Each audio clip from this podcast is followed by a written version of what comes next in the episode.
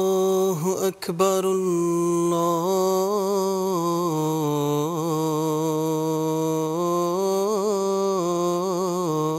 الله أكبر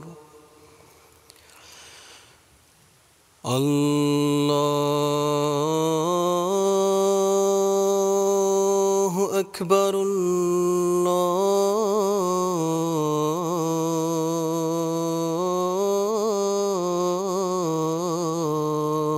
أكبر أشهد أن لا إله إلا الله.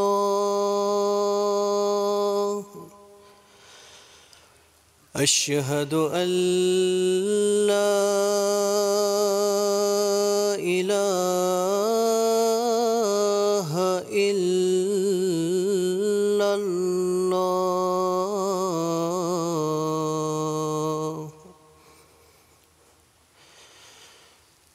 أشهد أن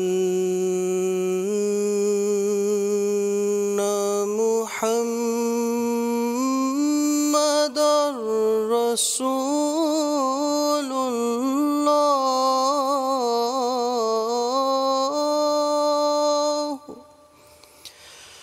أشهد أن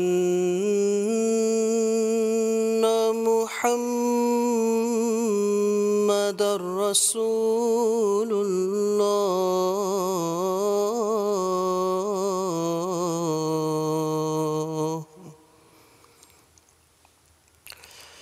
حي على الصلاة.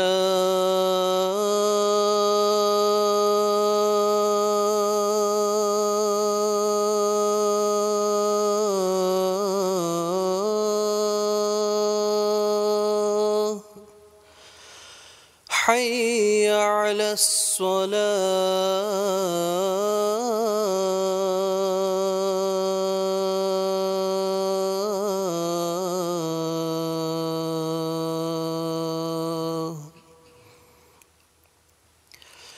حي على الفلاح.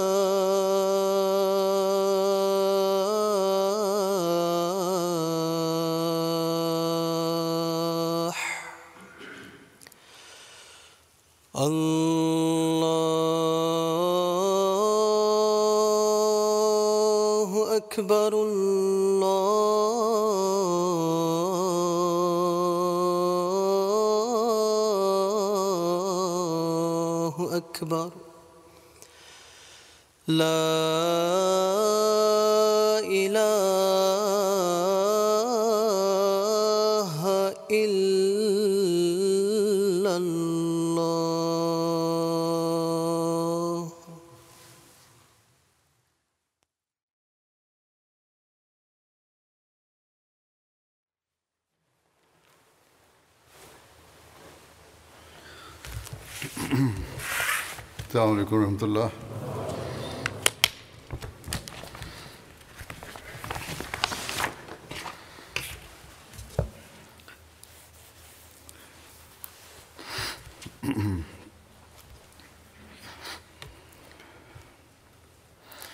أشهد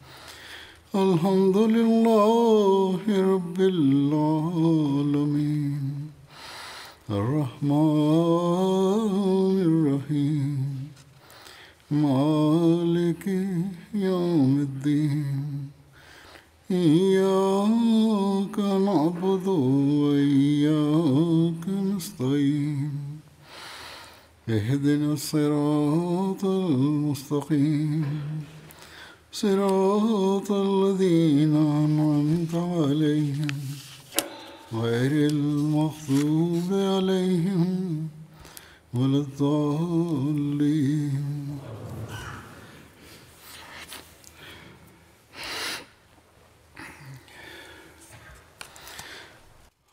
হজরত আবু বকর সিদ্দিক আল্লাহ আনহর স্মৃতিচারণের সমাপ্তির দিকে বলেছিলাম যে বদ্রী সাহাবিদের ধারাবাহিক স্মৃতিচারণের এখানে সমাপ্তি। কিন্তু কোনো কোনো সাহাবি যাদের সম্পর্কে পূর্বেও আলোচনা করা হয়েছিল তাদের কিছু কথা এবং কিছু বিস্তারিত তথ্য আরও সামনে এসেছে। বলেছিলাম যে তা পরে বর্ণনা করব। বা যখন ছাপা হবে তা যোগ করে দেয়া হবে। বাজ লোক লিখ রহে কিন্তু কেউ কেউ লিখেছে যে ইতিহাস শুনে আমাদের অনেক লাভ হয়েছে। খুদ্বায় বর্ণিত হলে এটি ভালো হবে তাই আমি এটিকে কয়েক খুদ্বায় বর্ণনা করার যুক্তিযুক্ত মনে করলাম যেন এর মাধ্যমে মানুষ এই বিষয়গুলো জানতে পারে এবং বেশি বেশি লোক যেন শোনার সুযোগ হয়। যাই হোক এই সম্পর্কে প্রথম স্মৃতিচারণ আবার করব হজরত হামজার রাজি আল্লাহ তালা আনহু। মহানবী ইসলামের তিনি চাচা ছিলেন আর তার কাছে খুবই প্রিয় ছিলেন। যার বহির প্রকাশ তিনি সাল্লাহ সাল্লামের বিভিন্ন কথায় আমরা দেখতে পাই শাহাদতের সময় দেখতে পাই হামজার। সেই সময় মহানবীর প্রতিক্রিয়া কেমন ছিল তা থেকে এটি প্রতিভাত হয়। কিছু কথা হয়তো দ্বিতীয়বারও পুনরাবৃত্ত হতে পারে। রোয়ায়তে বা হাদিসে লিখিত আছে যে মহানবী সাল্লাহ সাল্লাম সাল্লাহ ইসলামের কাছে হামজা নাম খুবই প্রিয় ছিল। হজরত জাবের বিন আবদুল্লাহ আনহুমা রাদিউল্লাহ আনহুমা বর্ণনা করেন আমাদের এক ব্যক্তির ঘরে পুত্র সন্তান জন্মগ্রহণ করে। সে ব্যক্তি তখন মহানবীকে জিজ্ঞেস করে যে নাম কি রাখব? হুজুর সাল্লাহ সাল্লাম বলেন তার নাম হামজা বিন আব্দুল মুক্তালেব রেখে দাও কেননা এর নাম আমার কাছে সবচেয়ে বেশি প্রিয়। হজরত হামজার স্ত্রী এবং সন্তান সম্পর্কে তবকাতুল কুবরায় লিপিবদ্ধ করা হয়েছে যে তার এক বিয়ে মিল্লাবেন মালেক যিনি অস্কোত্রের সদস্য ছিলেন তার কন্যার সাথে হয়েছে। যার ঘরে ইয়ালা এবং আবেরের জন্ম হয়।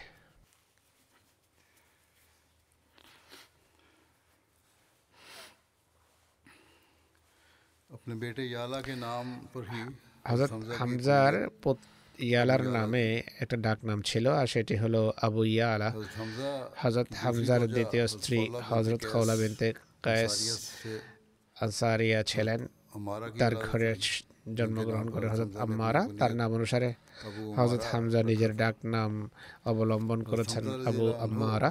হজরত হামজার একটি বিয়ে হজরত আসমা আসমা বিনতে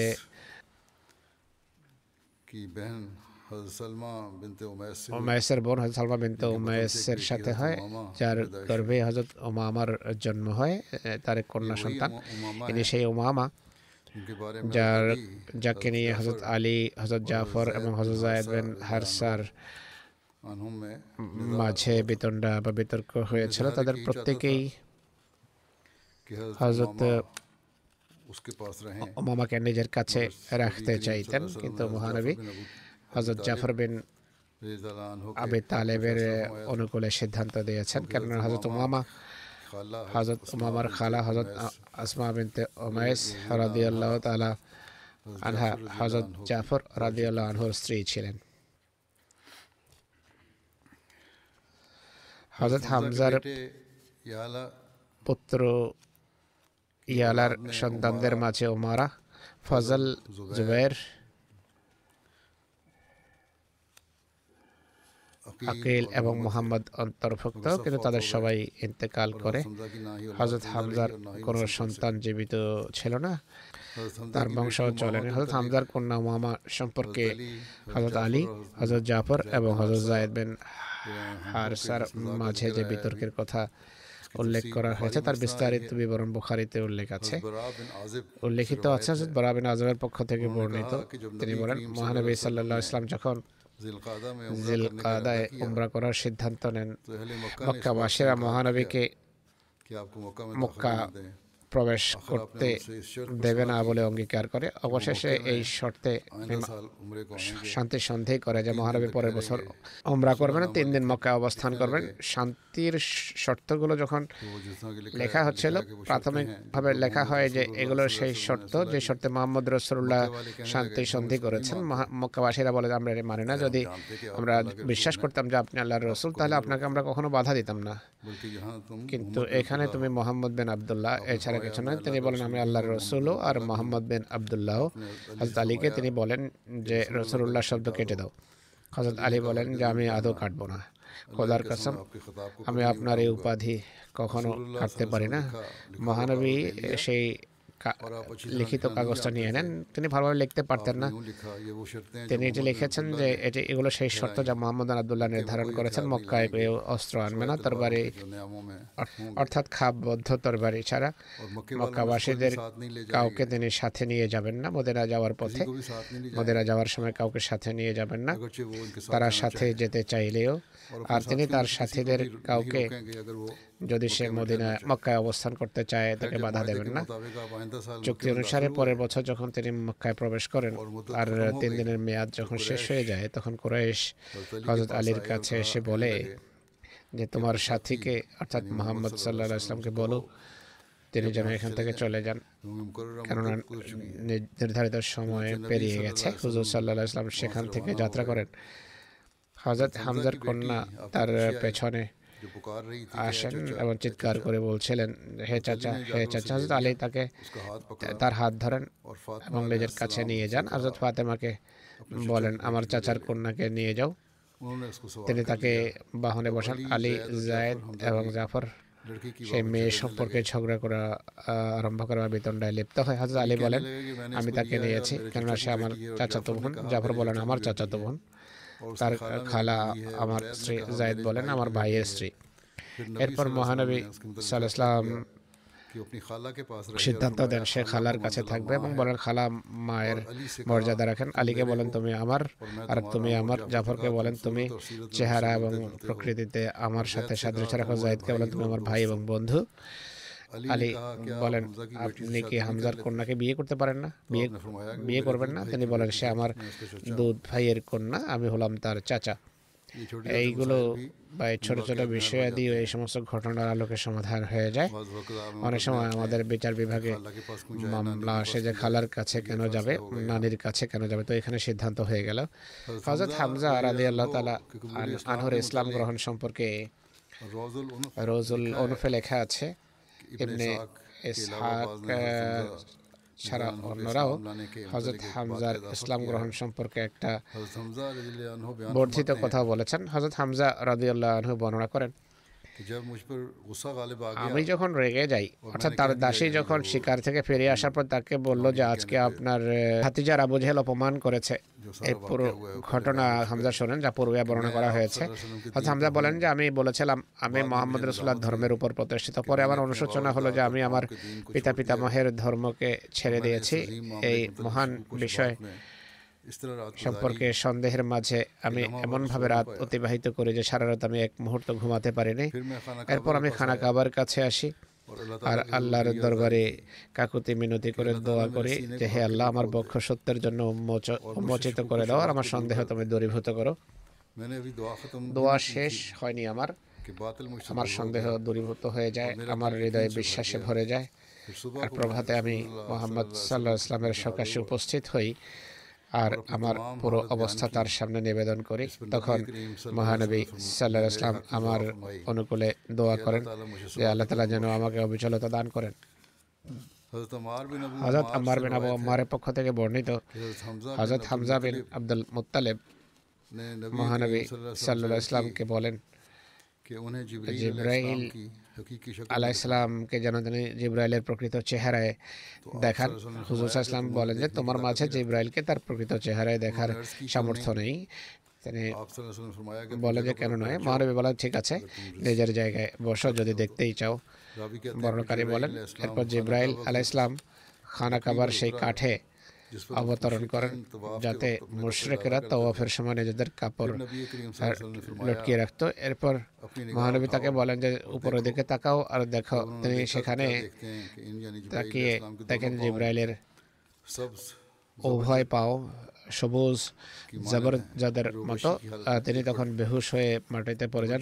জাবরজাদ এক মূল্যবান পাথর যা মতি বা পান্নার সাথে সাদৃশ্য রাখে।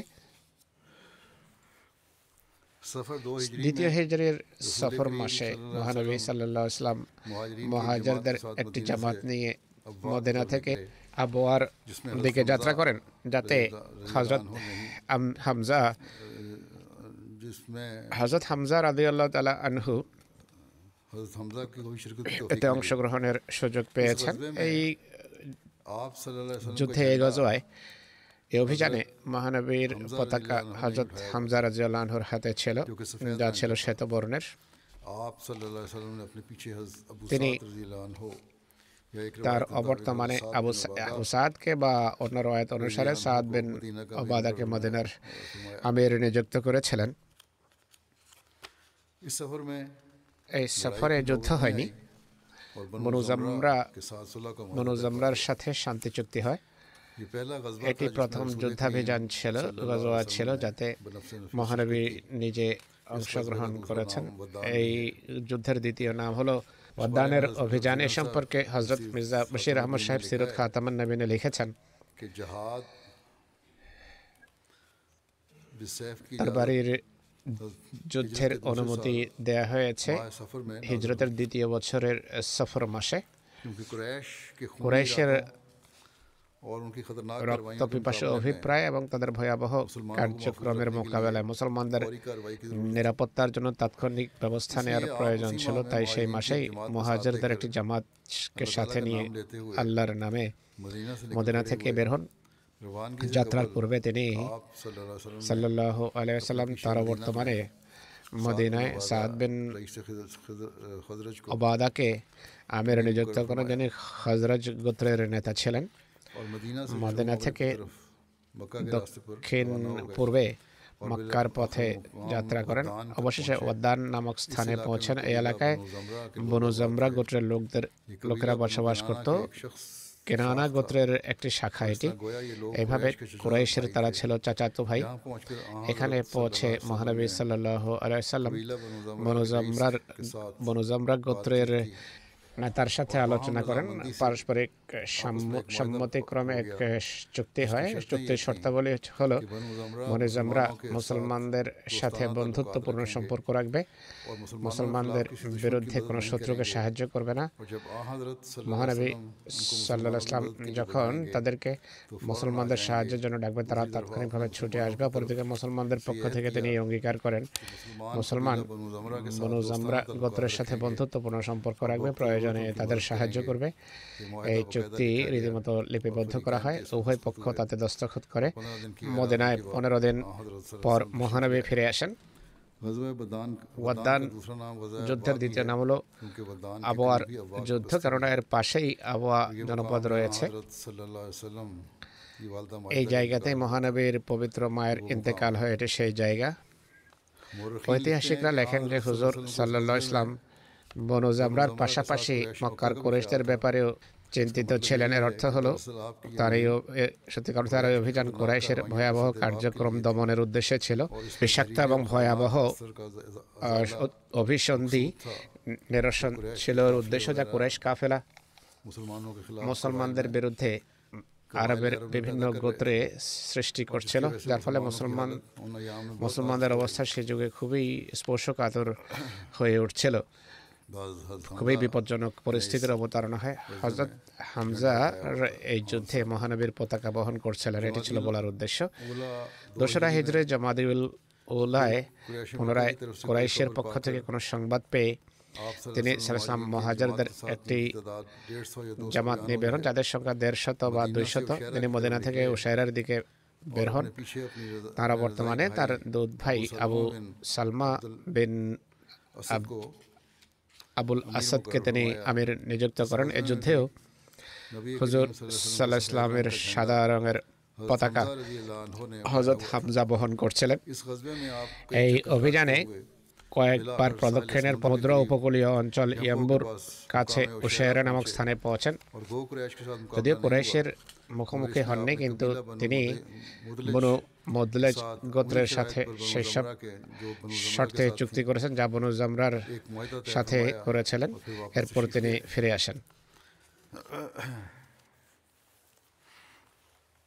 বদরের যুদ্ধে ব্যক্তিগত বা একক যুদ্ধের যেই আহ্বান জানানো হয় এর কথা বিভিন্ন হাদিসের বরাতে পূর্বেও সংক্ষিপ্তভাবে আলোচনা করা হয়েছে। হজরত মির্জা বশির আহমদ সাহেবের বিস্তারিত বিবরণ এভাবে তুলে ধরেছেন।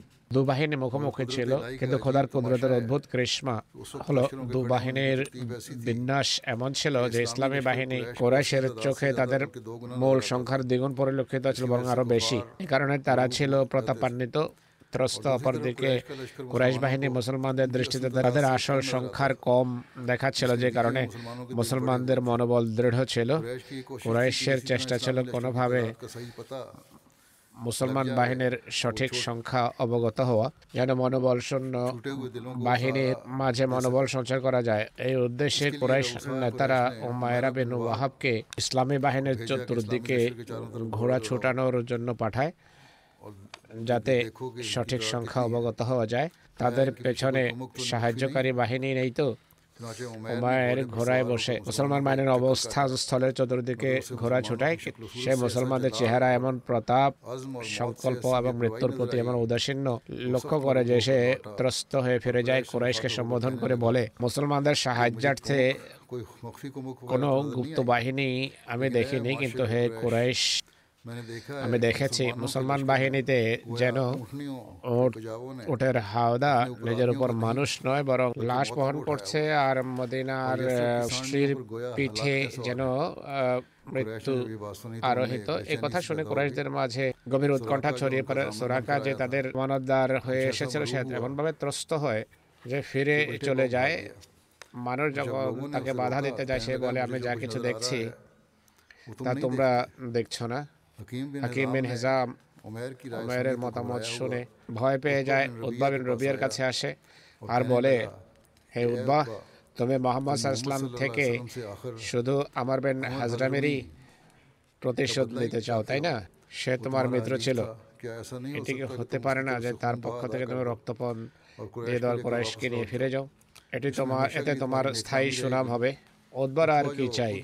সে ভীতত্রস্ত ছিল। এটি শুনতেই সে তাৎক্ষণিকভাবে বলে যে হ্যাঁ আমি প্রস্তুত। বলে যে হাকিম দেখো মুসলমান এবং আমরা পরস্পর ভাই ভাই আত্মীয়। হ্যাঁ। ভাই ভাইয়ের বিরুদ্ধে তরবারি হাতে নেবে পিতা পুত্র হত্যা করবে এটি ভালো দেখায় তুমি আবুল হাকাম বা আবুল জাহেলের কাছে যাও তার কাছে প্রস্তাব রাখো আর উদ্বাহ উঠে বসে লোকদের বোঝানো আরম্ভ করে দেয় যে আত্মীয় স্বজনের মাঝে যুদ্ধ ভালো নয় আমাদের ফিরে যাওয়া উচিত মোহাম্মদ সাল্লাহ সাল্লামকে যে অবস্থায় আছে সেই অবস্থায় ছেড়ে দেওয়া উচিত আরবের অন্য গোত্রের সাথে সে বোঝাপড়া করে ফলাফল যা সামনে আসবে দেখা যাবে। তোমরা দেখবে যে মুসলমানদের সাথে যুদ্ধ করা কোনো সহজ কাজ নয়। অনর্থক তোমরা আমাকে হয়তো ভীরু বলবে কিন্তু আমি ভীরু নই। আমি এদেরকে মৃত্যুর ক্রেতা হিসাবে দেখছি। এরা মৃত্যুকে ক্রয় করতে এসেছে। মোহাম্মদ আসলাম দূর থেকে উদ্বাকে দেখে বলেন কাফের বাহিনীতে কারও মাঝে যদি ভদ্রতা থাকে তাহলে এই লাল উঠে আরোহিত ব্যক্তির মাঝে রয়েছে এরা যদি তার কথা মানে তাদের জন্য মঙ্গলজনক হবে কিন্তু হাকিম বিন হিজাম যখন আবু জাহেলের কাছে আসে তার কাছে এই প্রস্তাব উপস্থাপন করে উম্মতের সে জন্য এমন কথা মারা সম্ভব ছিল না শুনতেই সে বলে যে আচ্ছা উদ্বাদ এখন নিজের সামনে নিজের আত্মীয় স্বজনদেরকে দেখতে পাচ্ছে এরপর সে আমার বেন হাজরামের ভাই আমের হাজরামিকে ডেকে বলে তুমি কি শুনেছো তোমার মিত্র উদ্বা কি বলছে? আর তাও এমন সময় বলছে যখন তোমার ভাইয়ের হত্যার প্রতিশোধ সময়ের ব্যাপার মাত্র আমেরের চোখে রক্ত নেমে আসে। সে আরবের পুরনো রীতি অনুসারে নিজের কাপড় ছিঁড়ে উলঙ্গ হয়ে চিৎকার করা আরম্ভ করে যে হায় পরিতাপ আমার ভাইয়ের হত্যার প্রতিশোধ নেওয়া হলো না। হায় পরিতাপ আমার ভাইয়ের রক্তের প্রতিশোধ নেওয়া হচ্ছে না। এই মরুচিৎকার কোরাইশ বাহিনীর পক্ষে প্রতিশোধের সুলিঙ্গ দাও দাও করে জ্বালিয়ে তোলে এবং পুরোপুরি যুদ্ধ আরম্ভ হয়ে যায়। আবু জেহেলের খোটা এবং খোঁচা উদ্বারে দেহেও আগুন লাগিয়ে দেয়। ক্রধান্বিত অবস্থায় সে তার ভাই শেবা এবং তার পুত্র অলিদকে নিয়ে কাফের বাহিনীর সম্মুখ ভাগে এসে যায়। আরবের পুরনো রীতি অনুসারে একক যুদ্ধের চ্যালেঞ্জ ছুড়ে দেয়। আনসার তাদের মোকাবেলার জন্য এগিয়ে আসে কিন্তু মহানবী সাল্লাহ আলাইসাল্লাম আনসারদের বাধা দেন এবং বলে যে হামজা তুমি দণ্ডায়মান হও আলী তুমি উঠো ওবায়দা তুমি দণ্ডায়মান হও। এই তিনজনেই মহানবীর খুব কাছের আত্মীয় ছিলেন। তিনি চাইতেন। বিপজ্জনক স্থানে সর্বপ্রথম তার আত্মীয়রা যেন এগিয়ে আসেন। অপরদিকে উদ্বারাও আনসারদের দেখে বলে, এদেরকে তো আমরা জানি না। রনে আমাদের সমপর্যায়ের মানুষজন আমাদের সামনে আসে। হামজা আলী এবং ওয়াদা তখন এগিয়ে আসেন। আরবের রীতি অনুসারে প্রথমে পরিচয় হয়। এরপর ওবায়দা বিন মুতালেব ওলিদের প্রতিদ্বন্দ্বিতায় এগিয়ে আসেন হামজা উদ্বার আর আলী সাহেবার মোকাবেলায় এগিয়ে আসেন হামজা এবং আলী দু এক আঘাতেই আহ, প্রতিদ্বন্দ্বীদের মাটিতে ফেলে দেন। কিন্তু ওবায়দা এবং ওয়ালিদের মাঝে দু চারটি ভয়াবহ আঘাতের বিনিময় হয় আর উভয় এক অন্যের হাতে মারাত্মকভাবে আহত হয়। এরপর হামজা এবং আলী দ্রুত এগিয়ে এসে ওয়ালিদকে হত্যা করেন আর ওবায়দাকে উঠিয়ে নিজেদের ক্যাম্পে নিয়ে আসেন। কিন্তু ওবায়দা আঘাত কাটিয়ে উঠতে পারেননি। বদর থেকে ফেরার পথেই পথিমধ্যে ইন্তেকাল করেন। হজরত হামজা বদরের যুদ্ধে কোরাইশ সর্দার তোয়াইমা বিন আদিকে হত্যা করেন। এক রবায়ত হ্যাঁ গজবা বদর কা বদরের যুদ্ধ সংক্রান্ত একটি রয়েত আছে হজরত হামদান নেশার অবস্থায় আলের গোষ্ঠী হত্যা করেন মদ নিষিদ্ধ হওয়ার পূর্বেকার ঘটনা এর এর বিস্তারিত বিবরণ বুখারিতে রয়েছে। বিভিন্ন রাবি রয়েছে এই এই হাদিসের। যাই হোক আলিবেন হোসেন তার পিতা হজরত হোসাইন বিন আলী রাজি আল্লাহ আনহুর পক্ষ থেকে বর্ণনা করেন। হজরত আলী বিন আবি তালেব রাজি আল্লাহ বর্ণনা করেছেন। মহানবী সাল্লাহ ইসলামের সাথে বদরের যুদ্ধের পর এক যুবতী উট মালিক হিসাবে পাই আর একটা উট মহানবী আমাকে দিয়েছেন। একদিন এক সাহাবির দ্বারে। উভয়টিকে আমি এই মানুষে বেঁধে রেখেছিলাম যে সেগুলোর উঠে সেগুলোর পিঠে। আজকের একটি সুগন্ধিযুক্ত ঘাস যা স্বর্ণকারেরা ব্যবহার করে। তা রেখে বিক্রি করার জন্য নিয়ে যাব। বনু কয়েনকার এক স্বর্ণকারও আমার সাথে ছিল। এভাবে আমি ভাবছিলাম যে এর আয় থেকে ফাতেমা যাকে আমি বিয়ে করতে যাচ্ছিলাম তার অলিমা করব। হামজা বিন আব্দুল মুতালেব রাদে আল্লাহ সেই আনসারির ঘরে মদ পান করছিলেন। তার সাথে এক গায়িকাও ছিল সে যখন এই লাইনটি গাইছিল যে হামজা ওঠো স্থূল যুবতী ওটের দিকে অগ্রসর হও। তিনি তরবারে নিয়ে দণ্ডায়মান হন আর উভয়ে ওটের কোঁচ কেটে দেন পেট চিরে ফেলেন এবং সেগুলোর কলিজা বের করেন এমনি জোরায়েদ বলেন। আমি ইবনে সাহাবকে জিজ্ঞেস করি তিনি কি কোঁজের মাংস কি কেটে ফেলেন? তিনি বলেন যে হ্যাঁ এরপর সেগুলো নিয়ে যান। ইবনে হিসাম বর্ণনা করেন হজরত আলী রাদিউল্লাহ আনহু বর্ণনাটি দেখে আমার খুব দুঃখ হয়, কষ্ট হয়। আমি হুজুর সাল্লা ইসলামের কাছে যাই। তখন তার কাছে জায়দ বিন হারসা উপস্থিত ছিলেন। আমি এই ঘটনার সংবাদ তাকে অবহিত করলাম। তিনি আসলেন হজরত জায়দ রদিউল্লাহ আনহু তার সাথে ছিলেন, আমিও তার সাথেই ছিলাম।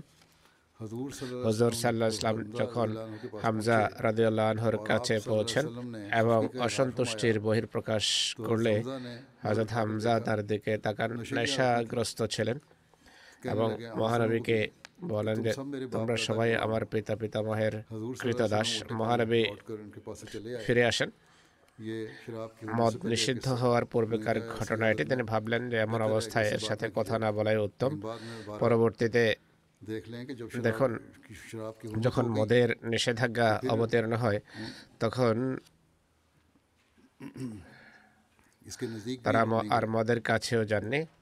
এ ছিল সাহাবিদের খোদার নির্দেশ মান্য করার মান তাৎক্ষণিকভাবে ঘোরা ভেঙে ফেলেন এটি বলেননি যে আমরা ধীরে ধীরে ছাড়ব। যেভাবে আজকাল অনেকেই বলে প্রথমে নেশাগ্রস্ত হয়। এটি এমনিতে ভ্রান্ত কাজ ইসলামে নিষিদ্ধ। এরপর বলে যে আমরা ধীরে ধীরে ছাড়বো আমাকে ছাড়ার জন্য একটা সময় দিতে হবে। যা হোক এ ছিল একটি ঘটনা হজরত হামজা সংক্রান্ত।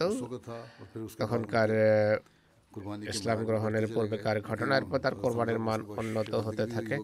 এরপর হজরত হামজা যা বলেছেন হয়তো তার জন্য নিশ্চয় তার অনুশোচনা হয়ে থাকবে। বদরের যুদ্ধের পর বনু কায়নকার অভিযানের যখন প্রয়োজন দেখা দেয় তাতেও হজরত হামজা রাদিউল্লাহ আনহু অগ্রসারিতে ছিলেন। এই যুদ্ধেও মহানবীর পতাকা হজরত হামজা রাজিয়াল্লাহ আনহুর হাতে ছিল। এই পতাকা ছিল শ্বেতবর্ণের বা শ্বেত রং সাদা রঙের পতাকা। হজরত মির্জা বসির আহমদ সাহেবের বিস্তারিত বিবরণ এভাবে দিয়েছেন। মহানবী যখন মক্কা থেকে হিজরত করে মদিনা আসেন, তখন মদিনায় ইহুদিদের তিনটি গোত্র বসবাস করছিল। তাদের নাম ছিল বনু কয়েনকা, বনু নাজির এবং বনু কুরাইজা। মহানবী সাল্লাহ ইসলাম মদিনায় আসতেই এসব গোত্রের সাথে শান্তি চুক্তি করেন এবং পরস্পর শান্তি ও সমঝোতার পরিবেশে বসবাসের ভেদ রচনা করে চুক্তি অনুসারে উভয় পক্ষ এই অঙ্গীকার করে যে তারা মদিনায় শান্তি এবং নিরাপত্তা বজায় রাখবেন। যদি বহিরাগত কোনো শত্রু মদিনায় হামলা করে সবাই সম্মিলিতভাবে তার মোকাবেলা করবে। প্রথম থেকে ইহুদিরা এই চুক্তি মেনে চলে। আর অন্তত পক্ষে প্রকাশ্যে তারা মুসলমানদের বিরুদ্ধে কোনো বিবাদে লিপ্ত হয়নি। কিন্তু যখন তারা দেখল যে মুসলমান মদিনায় ক্রমশ ক্ষমতাশীল হয়ে উঠছে তাদের আচরণ পরিবর্তন হতে থাকে। তারা মুসলমানদের ক্রমবর্ধমান শক্তির মোকাবেলার সংকল্প করার উদ্দেশ্যে সকল প্রকার বৈধ এবং অবৈধ পন্থা অবলম্বন করা আরম্ভ করে। এমনকি তারা এই চেষ্টা করতেও দ্বিধা করেনি যে মুসলমানদের মাঝে মতভেদ সৃষ্টি করে গৃহযুদ্ধ আরম্ভ করে দেওয়া হোক। রায়ত অনুসারে একবার অস রজের অনেকেই সমবেত ছিল পারস্পরিক সৌহার্দ্য ভালোবাসা পূর্ণ পরিবেশে কথাবার্তা হচ্ছিল হঠাৎ করে কতক নৈরাজ্যবাদী ইহুদি এই অধিবেশনে এসে বয়াস যুদ্ধের আলোচনা আরম্ভ করে দেয় এটি সে ভয়াবহ যুদ্ধ ছিল যা এই উভয় গোত্রের মাঝে হিজরতির কয়েক বছর পূর্বে সংঘটিত হয়েছিল যাতে অস এবং হজরজের অনেকেই পরস্পরের হাতে নিহত হয় এই যুদ্ধের কথা আসতেই কতক উত্তেজিত মানুষের মনে পুরনো স্মৃতি জাগ্রত হয় অতীতের শত্রুতার দৃশ্য চোখের সামনে ভেসে ওঠে। ফলাফল যা দাঁড়ায় তা হলো পারস্পরিক কথাবার্তা আলোচনা সমালোচনা ও তির্যক কথাবার্তা পেরিয়ে বিষয় এমন পর্যায়ে গড়ায় যে এই মজলিসে মুসলমানরা এক অন্যের বিরুদ্ধে তরবারি হাতে নিয়ে নেয়। কিন্তু মহানবী ইসলাম যথাসময়ের সংবাদ পেয়ে যান। তিনি মহাজরদের একটি জামাতকে নিয়ে তাৎক্ষণিকভাবে অকুস্থলে উপস্থিত হন, উভয় পক্ষকে বুঝিয়ে ঠান্ডা করেন। এরপর তাদের বকাঝকাও করেন যে, আমার উপস্থিতিতে আবার তোমরা অজ্ঞতার যুগের রীতিনীতি অনুসরণ করা আরম্ভ করেছ। সে এই নেমতের মূল্যায়ন করছ না যে, তিনি ইসলামের মাধ্যমে তোমাদেরকে ভাই ভাই বানিয়ে দিয়েছেন। আনসারদের উপর তার এই নসিহতের তো গভীর প্রভাব পড়ে যে, তাদের চোখ থেকে অশ্রু বন্যা বইতে শুরু করে এবং তারা তওবা করে এবং পরস্পরকে বুকে টেনে নেয় বদরের যুদ্ধ সংঘটিত হওয়ার পর আল্লাহ তালা মুসলমানদেরকে তাদের সংখ্যা স্বল্পতা এবং সাজ সরঞ্জামের অপ্রতুলতা সত্ত্বেও কুরাইশের যুদ্ধাঙ্গদেয়ী বাহিনীর বিরুদ্ধে বিজয় দান করেন মক্কার বড় বড় নেতৃস্থানীয় লোক মাটিতে মিশে যায়। তখন মদিনার ইহুদিদের প্রচ্ছন্ন হিংস- হিংসাগ্নি দাও দাও করে জ্বলে ওঠে। তারা মুসলমানদের বিরুদ্ধে প্রকাশ্যে তির্যক কথাবার্তা বলা আরম্ভ করে অধিবেশনে প্রকাশ্যে বলা আরম্ভ করে। যে কুরাইশ বাহিনীকে পরাজিত করা বড় কোনো বিষয় নয়। আমাদের সাথে যদি মোহাম্মদের যুদ্ধ হয় বা মোকাবেলা হয়, আমরা বুঝিয়ে দেব যে যুদ্ধ কীভাবে করতে হয়? এমনকি এক বৈঠকে মোহাম্মদ রসুল্লাহর উপস্থিতিতে তারা এমন কথা বলেছে। র- রওয়ায়তে রয়েছে বদরের যুদ্ধ সমাপ্ত হওয়ার পর মহানবী যখন মদিনায় ফিরে আসেন একদিন তিনি ইহুদিদেরকে সমবেত করে নসিহত করেন এবং তার নিজের দাবি তাদের সামনে উপস্থাপন করে তাদেরকে ইসলামের তবলিগ করেন।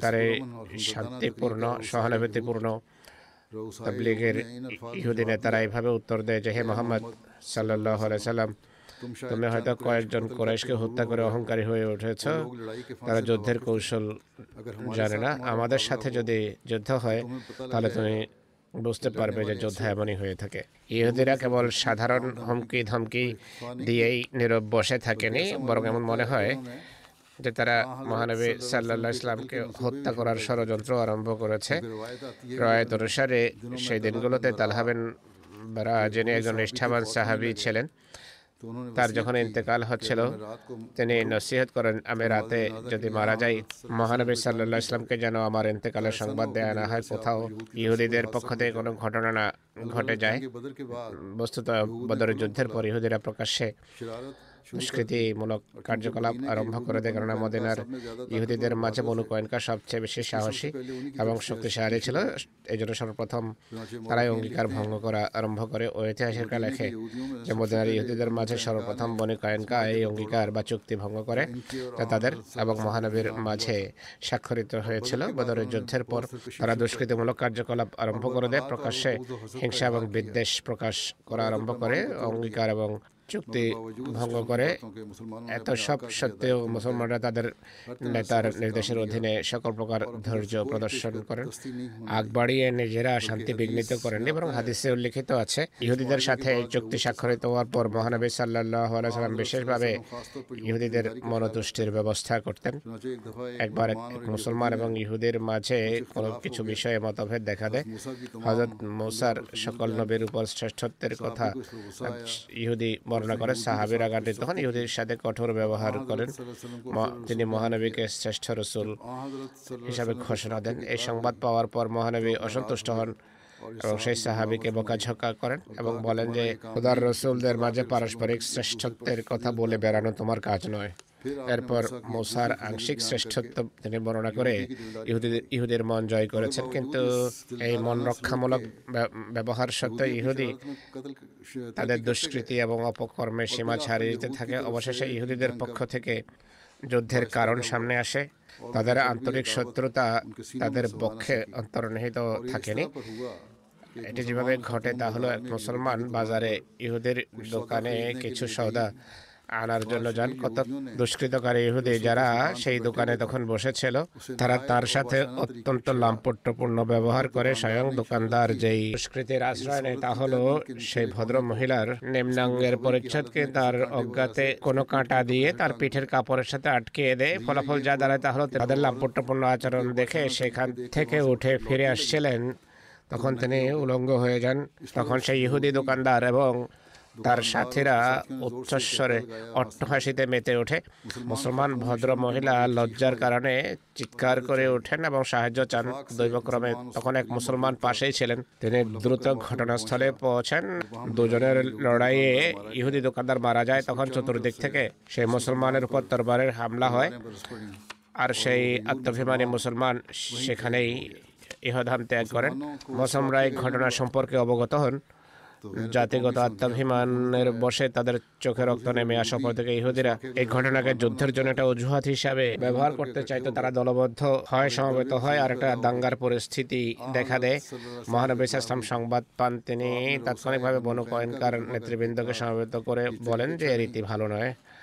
তোমরা এসব দুষ্কৃতি থেকে বিরত হও আর খোদাকে ভয় করো। তারা কোনো প্রকার অনুশোচনা ও দুঃখ প্রকাশ করার পরিবর্তে ক্ষমার আছে উল্টো অত্যন্ত ধৃষ্টতাপূর্ণ উত্তর দেয় আর একই ধমকি হুমকির পুনরাবৃত্তি করে যে বদরের যুদ্ধের বিজয় নিয়ে অহংকার করো না আমাদের সাথে যুদ্ধ হলে বুঝবে যে যোদ্ধা এমন হয়ে থাকে অনন্য পায় হয়ে তিনি সাহাবেদের একটি জামাত নিয়ে বনু ভয়ঙ্কর দুর্গ অভিমুখে যাত্রা করেন এটি তাদের অপকর্মের জন্য অনুশোচনা করার শেষ সুযোগ ছিল। কিন্তু তারা অনুশোচনা না করে যুদ্ধের প্রস্তুতি নিয়ে নেয়। যুদ্ধের ঘোষণা দিয়ে দেওয়া হয় ইসলাম এবং ইহুদি শক্তি পরস্পরের মুখোমুখি হয়। সেই যুগের রীতি অনুসারে যুদ্ধের রীতি হলো মানুষ দুর্গাবদ্ধ হয়ে যেত। আর দ্বিতীয় পক্ষ বিরোধী পক্ষ দুর্গ পরিবেষ্টন করত। আর থেমে থেমে ক্ষণে ক্ষণে একে অন্যের উপর হামলা করতো। এক পর্যায়ে হয়তো পরিবেষ্টনকারী সৈন্য দুর্গ দখলের ব্যাপারে নিরাশ হয়ে অবরোধ উঠে নিত। অবরুদ্ধদের বিজয় হিসাবে সেটি পরিগণিত হতো। বা অবরুদ্ধরা মোকাবেলা করতে না পেরে দুর্গের দরজা খুলে নিজেদেরকে বিজয়ী বাহিনীর হাতে তুলে দিত। এক্ষেত্রে বা এ সময় বনু কয়েনকা এই পন্থায় অবলম্বন করেছে। তারা দুর্গাবদ্ধ হয়ে বসে যায়। মহানবী সাল্লাহ তাদেরকে ঘিরে রেখেছেন। পনেরো দিন পর্যন্ত অবরোধ অব্যাহত থাকে। অবশেষে মনোকায়নকার সকল শক্তি এবং অহংকার ধুলিস্বাত হয়ে যায়। তারা এই শর্তে দরজা খুলে দেয় তাদের ধন সম্পদ মুসলমানরা পেয়ে যাবে। কিন্তু তাদের জীবন পরিবার পরিজনের উপর মুসলমানদের কোনো অধিকার থাকবে না। মহানবী সাল্লাহ ইসলাম এই শর্ত মেনে নেন। কেননা যদিও মুসাই শরীয়ত অনুসারে এরা সবাই হত্যাযোগ্য ছিল। আর চুক্তি অনুসারে তাদের উপর মোসাই শরীয়তের সিদ্ধান্তই কার্যকর হতে পারত কিন্তু এটি যেহেতু প্রথম অপরাধ ছিল কিন্তু মহারবের দয়াদ্র প্রকৃতির প্রারম্ভিক পদক্ষেপে চরম শাস্তিমূলক ব্যবস্থা নিতে পারত না যা শেষ চিকিৎসা হয়ে থাকে। কিন্তু অপরদিকে এমন চুক্তি ভঙ্গকারী আর শত্রু জাতির মদিনায় বসবাস করা আস্তিনের সাপ পালার চেয়ে কম বিপজ্জনক ছিল না বিশেষ করে যখন অস এবং খজরাজের একটা মোনাফেক শ্রেণি পূর্বে পূর্ব থেকে মদিনায় বসবাস করছিল। আর অপরদিকে বাইরে থেকে পুরো আরবের বিরোধিতা মুসলমানদের জন্য জীবন দুর্বিষহ করে রেখেছিল। এমন পরিস্থিতিতে মহানবী সাল্লাহ ইসলামের যুক্তিযুক্ত সিদ্ধান্ত এটাই হতে পারত যে মনে কোয়েনকা যেন মদিনা থেকে বেরিয়ে যায়।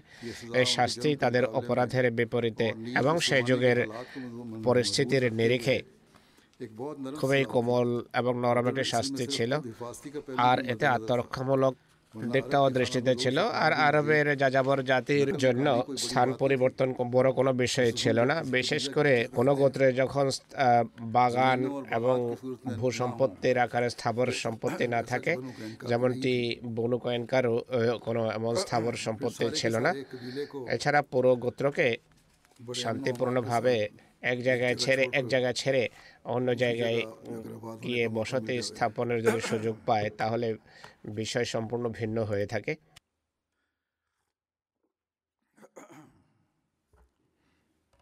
বনু কয়েনকা নিশ্চিন্তে শান্তিপূর্ণভাবে মদিনা ছেড়ে সিরিয়া অভিমুখে বেরিয়ে পড়ে তাদের রওনা হওয়া সংক্রান্ত প্রয়োজনীয় ব্যবস্থা এবং নিগরানির কাজ। মহানবী ইসলাম তার সাহাবি ওবাদা বিন সাবেতের উপর ন্যস্ত করেছিলেন। যিনি তাদের মিত্রদের একজন ছিলেন। ওবাদা বিন সামেদ। কয়েক মঞ্জিল পর্যন্ত বনু কয়েঙ্কার সঙ্গে যান। তাদেরকে নিরাপদে আস্থায় তুলে দিয়ে ফিরে আসেন। মুসলমানদের হাতে যে মালে গনিমত আসে তা ছিল কেবল যুদ্ধাস্ত্র এবং কিছু কৃষি সাজ সরঞ্জাম।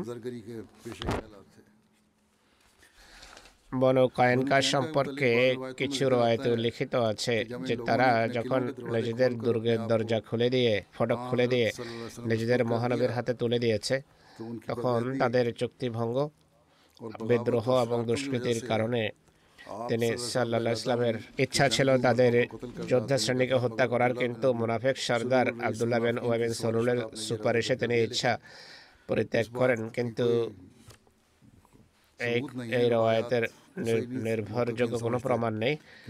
গবেষকরা এটি সঠিক এটিকে সঠিক মনে করতেন না। কারণ অন্য রয়েতে স্পষ্ট উল্লেখ আছে যে বনু কয়েনকা এই শর্তে দরজা খুলে দিয়েছিল যে তাদের এবং তাদের পরিবার পরিজনের প্রাণ ভিক্ষা দেওয়া হবে।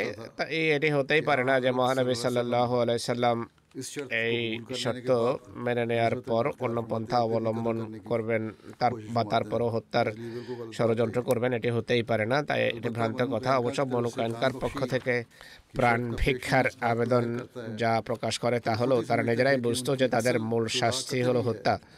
কিন্তু তারা মহানবী ইসলামের কাছে দয়া ভিক্ষা চেয়েছে।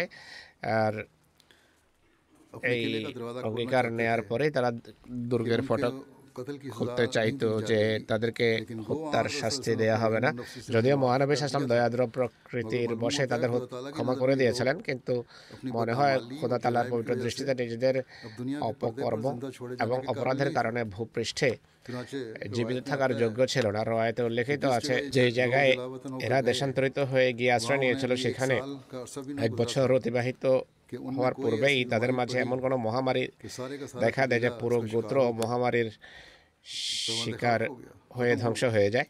বনু কয়েনকার যুদ্ধটি দোসরা হিজরিস দুলহাজা মাসে হয়। যাই হোক হজরত হামজা এতে পতাকা বাহী ছিলেন এই যুদ্ধে।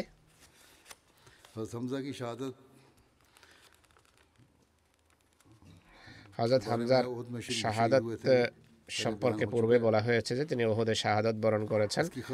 আল্লাহ তালা পূর্বেই মহানবী সাল্লাহ ইসলামকে স্বপ্নে তার শাহাদতের সংবাদ দিয়েছিলেন হজরত আনাস বিন মালিক। রাজি আল্লাহ তালা আনহুর পক্ষ থেকে বর্ণিত হয়েছে মহানবী সাল্লাহ আলহি ও আলহি ওয়াসাল্লাম বলেন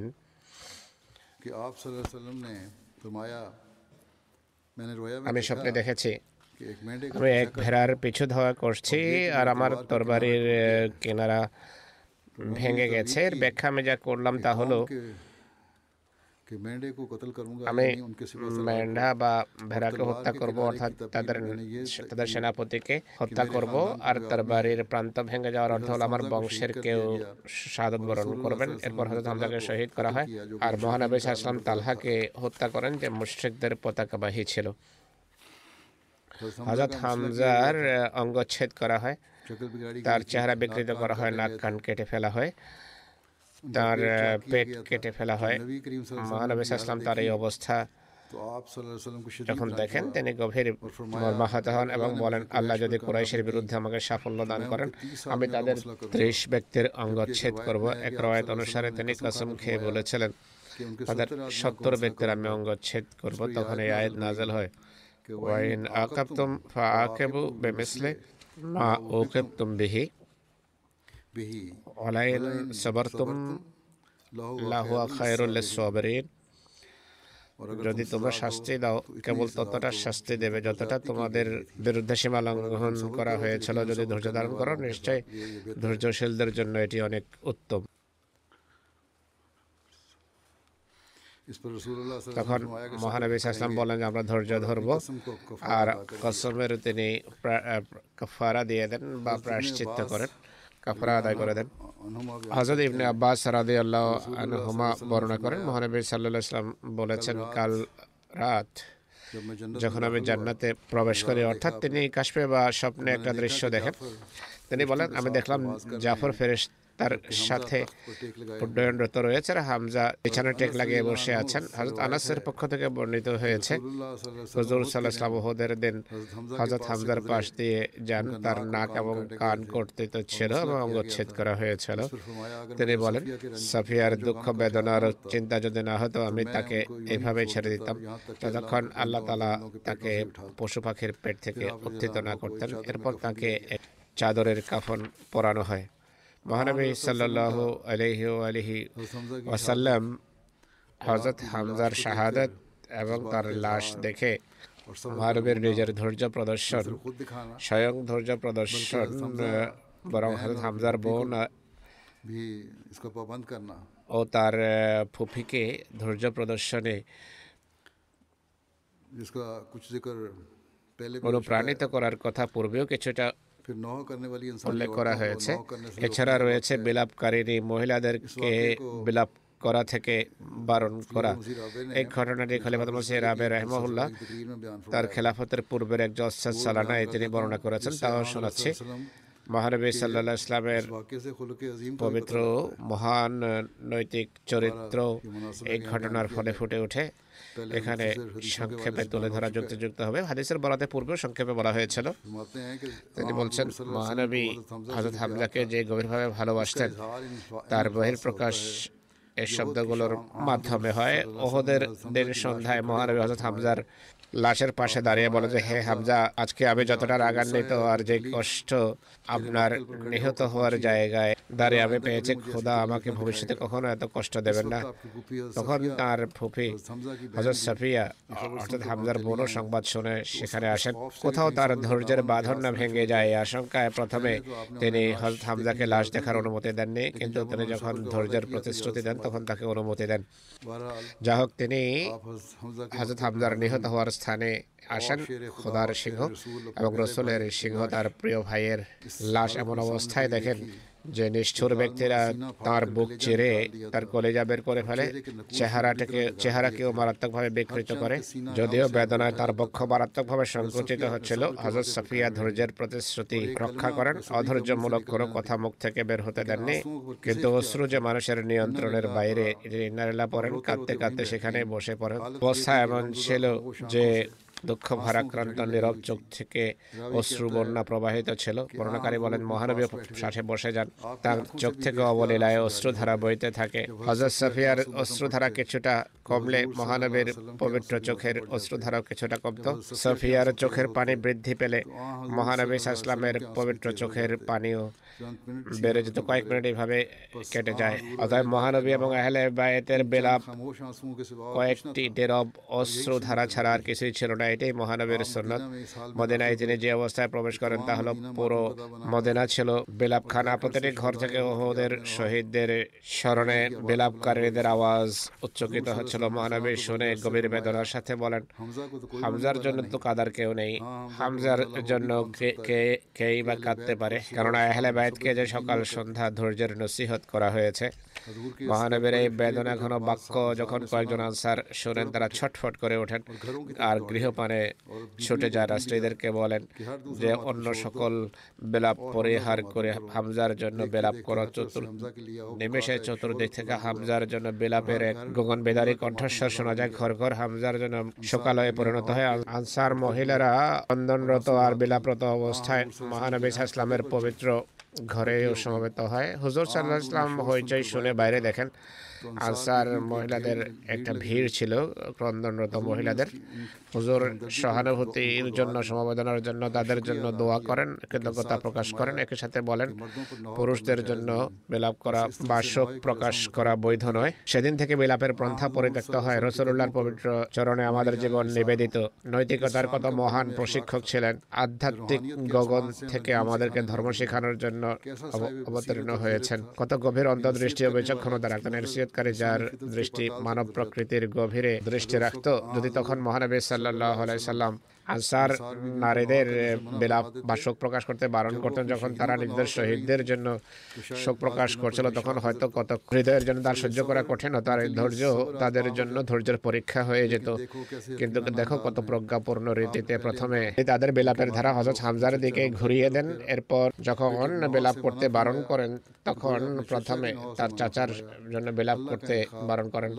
আল্লাহর নির্বাচন আল্লাহর নির্বাচনে হয়ে থাকে সৃষ্টির জন্য কত মহান নসিহতকারী আল্লাহ তালা পাঠিয়েছেন যিনি মানব প্রকৃতির সূক্ষ্ম বৃত্তিগুলো সম্পর্কে অবগত ছিলেন আর নিজের মান্যকারীদের সূক্ষ্ম আবেগের প্রতিও কতটা যত্নবান ছিলেন। মহানবী সাল্লাহ সাল্লামের এসব আকর্ষণীয় কর্মকাণ্ডের উপর যখন দৃষ্টি পড়ে হৃদয়ে উদ্বেলিত হয়ে যায় উম্মাদ প্রায় হয়ে যায় তার প্রেমে।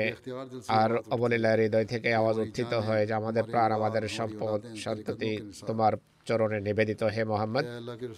আপনার প্রতি লক্ষ লক্ষ দরুদ কোটি কোটি সালাম বর্ষিত হোক। হে সৌন্দর্য এবং এহসানের অকুল সমুদ্র অনন্ত সমুদ্র হে আল্লাহ রসুল তোমার প্রতি লক্ষ দরুদ কোটি সালাম বর্ষিত হোক। স্বর্গ মর্তের এক অদ্বিতীয় খোদার কসম। স্বর্গ মর্তের সকল সৃষ্টির মাঝে তিনি এক এবং অদ্বিতীয়। তোমার মতো কেউ ছিল না কেউ নেই আর হবে ওরা হজরত হামজার স্মৃতিচারণে মহানবী ইসলামের পবিত্র জীবন আদর্শ নিয়ে আলোচনা হলো এর এখানেই সমাপ্তি। অন্য কিছু সাহাবের স্মৃতিচারণ ইনশাল্লাহ ভবিষ্যতে করব। আগামী পরশু নববর্ষের সূচনা হচ্ছে দোয়া করুন। আল্লাহ তালা নববর্ষ বা নববর্ষের সকল কল্যাণে এবং আশিস যেন আমাদেরকে ধন্য করেন। জামাতের জন্য যেন এটি সকল অর্থে বরকতময় হয়। শত্রুর সকল ষড়যন্ত্র আল্লাহ তালা ধূসাত করুন। আর পৃথিবীময় বিস্তৃত জামাতকে আল্লাহ তালা পূর্বের চেয়ে বেশি তাদের জন্মের উদ্দেশ্যকে বাস্তবায়নের তৌফিক দান করুন। একইভাবে মোটের উপর পৃথিবীর জন্য পৃথিবীর মানুষের জন্য দোয়া করুন। আল্লাহ তালা যেন তাদেরকে যুদ্ধ থেকে রক্ষা করার অবস্থা ক্রমশ উত্তরোত্তর ভয়াবহ রূপ ধারণ করছে। ধ্বংসযজ্ঞ মুখ খুলে সবাইকে গ্রাস করার জন্য দাঁড়িয়ে আছে। সবাই স্বার্থ সিদ্ধির জন্য প্রস্তুত। আল্লাহ তালা সবার প্রতি কৃপা করুন আর নির্যাতিত ভাইদের জন্য দোয়া করুন। আল্লাহ তালা যেন আগামী বছরে জামাতকে সকল প্রকারের জুল এবং নির্যাতন থেকে রক্ষা করুন।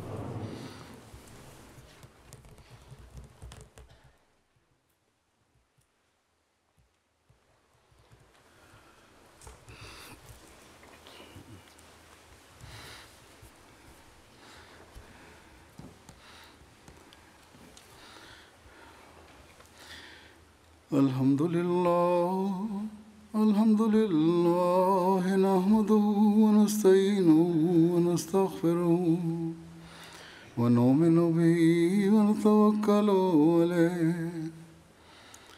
ونعو- ونعوذ بالله من شرور أنفسنا ومن سيئات أعمالنا.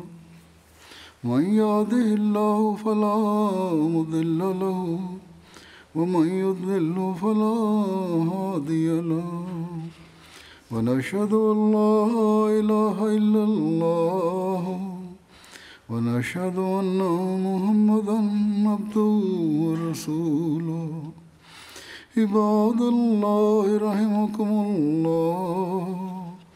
إن الله يأمر بالعدل والإحسان وإيتاء ذي القربى وينهى عن الفحشاء والمنكر والبغي يعظكم لعلكم تذكرون اذكروا الله يذكركم وذوه يستجب لكم ولذكر الله أكبر.